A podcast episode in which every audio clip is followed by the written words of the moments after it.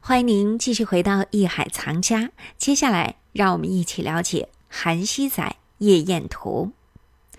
通过画家细致的描摹，从这幅画作当中，我们能够清晰的看到千年以前南唐生活的面貌。那么他们当时都是吃什么、穿什么？接下来就让我们一起去了解。欢迎走入艺海藏家。其实李煜在接手的时候，他国力很强盛的。嗯，那当时但他南给他唐败了嘛？对对，败家子完儿全就是完指全这都个败，完全都败败败掉了。天天的就是写词、画画、作赋。嗯，之前的词呢写的太婉约，也大家不爱听。就是女人味儿足一点呗。那这结果点呢，这你看啊，刚才您说到这个问题，刚才又讲到这个艺术家和嗯政治家的问题，嗯这个为什么就会产生了这幅伟大的作品呢？嗯正因为他是一位艺术家，而不是政治家。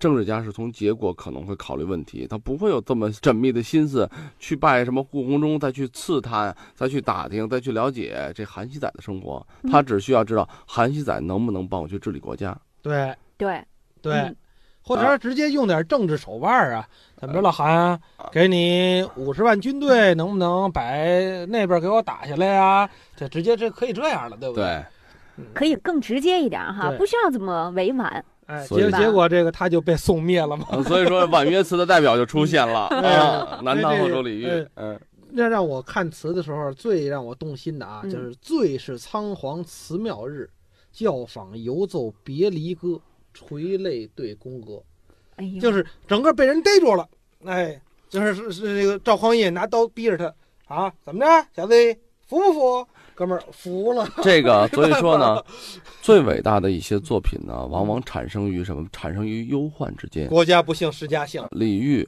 在南唐没有灭之前，他所做的词是一种委婉、嗯，嗯温柔，嗯，甚至是花一前种月下，对，这是一种就是躺在女人呃怀里做出来的对一种对词对对一种嗯密词，哎而当被成为阶下囚、嗯成为俘虏，嗯看着自己的心爱的女人嗯去服侍别人的时候，他所做的词就渗透了那种无尽的悲哀，嗯嗯，还有那种江河日下的，但是确实又体现了他这个作为一个词人，为什么一代伟大的词人李煜就其诞实生我就了很能理解他这心情。嗯你想原来是皇上，后来让人逮走了，结果呢还得忍辱偷生的，还得活着。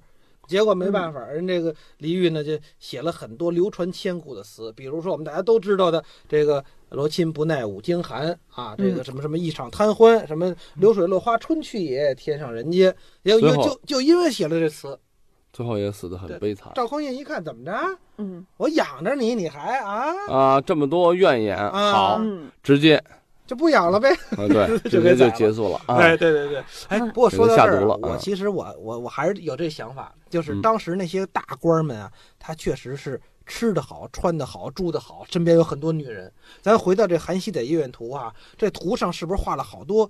咱刚才节目也说了，歌妓、舞妓， 我得给你纠正一下嗯啊，不能误导了听众。虽然说我们徐老师比较关心这 方面，但实际上，韩熙载夜宴图嗯画的不仅仅是歌妓舞伎，还有什么呀？还有他生活的很多的场景。啊，他去，比如说他吃卡什拉么？ OK，玩骰子，嗯、那是你现在玩的活动啊， 肯定不这是个韩我熙知载道啊，这个我知道。我我先跟大家说一下啊，嗯顾闳中画的《韩熙载夜宴图》总共有五幅画，其实也就是说五个照片儿，五呃，段表五现段了五啊个场景哈。第一个是什么呢？第一个是哎琵五琶独段奏，我想问问你啊，嗯既然那个永恒说他知道哈，啊那咱们问问他，他凭什么说就是五段呢？他怎么能知道是五段呢？你有什么根据吗？咱们是百度的嘛先。啊然后呢， 看到这个画儿上啊，嗯啊慢慢慢慢，我再琢磨出来。但是这个呢，是属于专业问题了。待会儿我们核心核专家给大家来解释一下。我先跟大家说，到底有哪五段儿哈？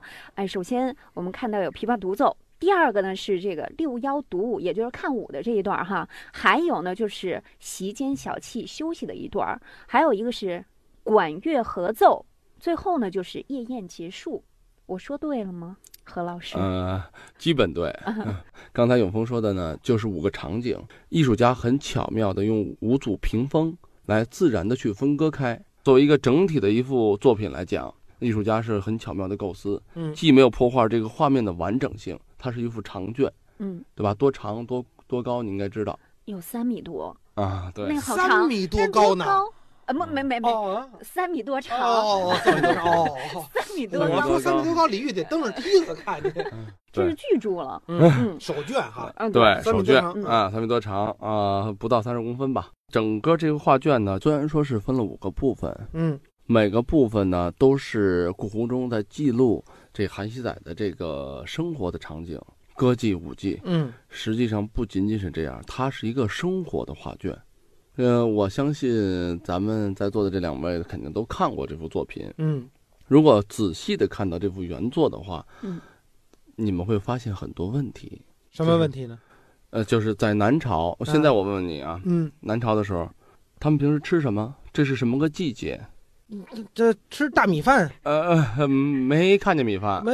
有鸡腿吗？呃，对对对，麦当劳、肯德基，呃，我们看到了一些生活的细节。嗯，嗯，嗯，他这时候吃柿子柿柿子哦，在什么时候？秋天了啊，对，那就是是吧秋天的季节，对吧对？秋天他们穿什么样的衣服啊啊？这个毛是衣啊，不不，毛衣对，还有马甲呢。 对，毛坎肩儿，啊，对，你看这个咱们这幅画中给咱们展示的，呃，韩熙载他穿的这种大长袍，嗯从然后包括他这些舞伎门客呀什么这个等等的这些人，他们所穿的衣着上，我们可以了解，如果要从一个画面来讲，我们可以看到什么？当时他们穿的衣服是什么样的衣服？而这个衣服，我为什么现在要谈到衣服呢？是因为在那个时候，我们还有很多出土的一些其他相关的文物。这要一讲就讲到我的专业了啊。嗯我们搞这个专业呢，现在在咱们搞学问、做鉴定啊这种工作，不能是我搞画的，只是去研究画。嗯嗯，那我们现在在这个时候出土的一些墓葬的东西、陶俑的东西，他们所穿着的衣服、服饰，很多东西跟画面的完全一样。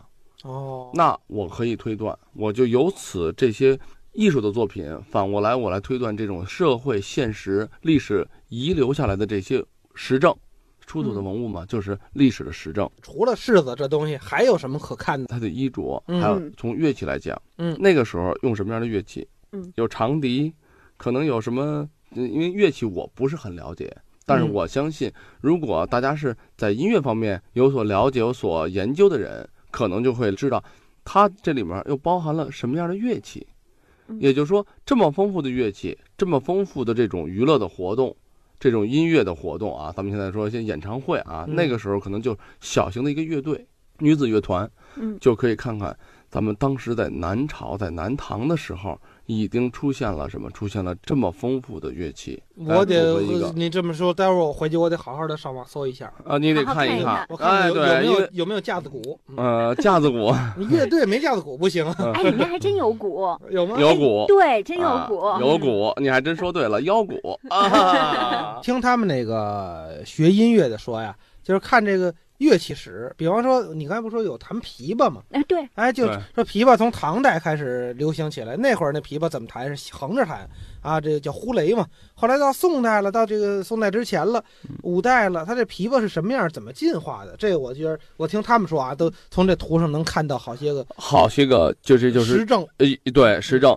所以这张画呢，呃，咱们现在又要回到这个画面来讲，就是一张韩熙载遗愿图，在历史上可能只是像刚才我们永峰说的啊啊，所谓间谍画，所谓是皇帝了解一下韩熙载的生活的一个东西。嗯但是如果放在咱们历史的长河中，现在我们来看这张画所承载的信息，它就从服饰上。嗯还有从它的乐器上，还有从它的这个甚至食品上，我相信大家离不开家具，从它的嗯家具的形式上，对对对对，都给了我们很多很多的佐证，来嗯证明那个时候咱们的工业技术、咱们的工艺技术、工艺水平，还有咱们的那时候的艺术水平、音乐艺术的水平，发展到了一个什么程度，嗯这是一点。而且我还想就是在这里面谈，就是从技法的演变上，在后主李煜的时候，已经到了一千一百年前。韩熙载是一个有胡子的人，嗯对吧？长胡飘飘啊，穿的衣服啊，戴着帽子等等。我们希望大家去看看他对发丝啊、对头发、对人物的神态的刻画，四个字可以形容：栩栩如生。在当时他的绘画艺术可以算是巅峰之作了。那它到底具有怎样高的艺术价值和文化价值？这样一幅画当中描绘了怎样的一些细节？我们在下期节目当中会和大家在我们的《艺海藏家》当中共同来了解。这里是《艺海藏家》。感谢您收听本期《艺海藏家》，欢迎您关注我们的《艺海藏家》节目同名公众号，这里会有节目同期录音以及文字、图片内容，可供您随时欣赏了解。我是永峰，代表制作人王鑫，感谢您的收听和关注，下期我们再会。本节目由喜马拉雅独家播出。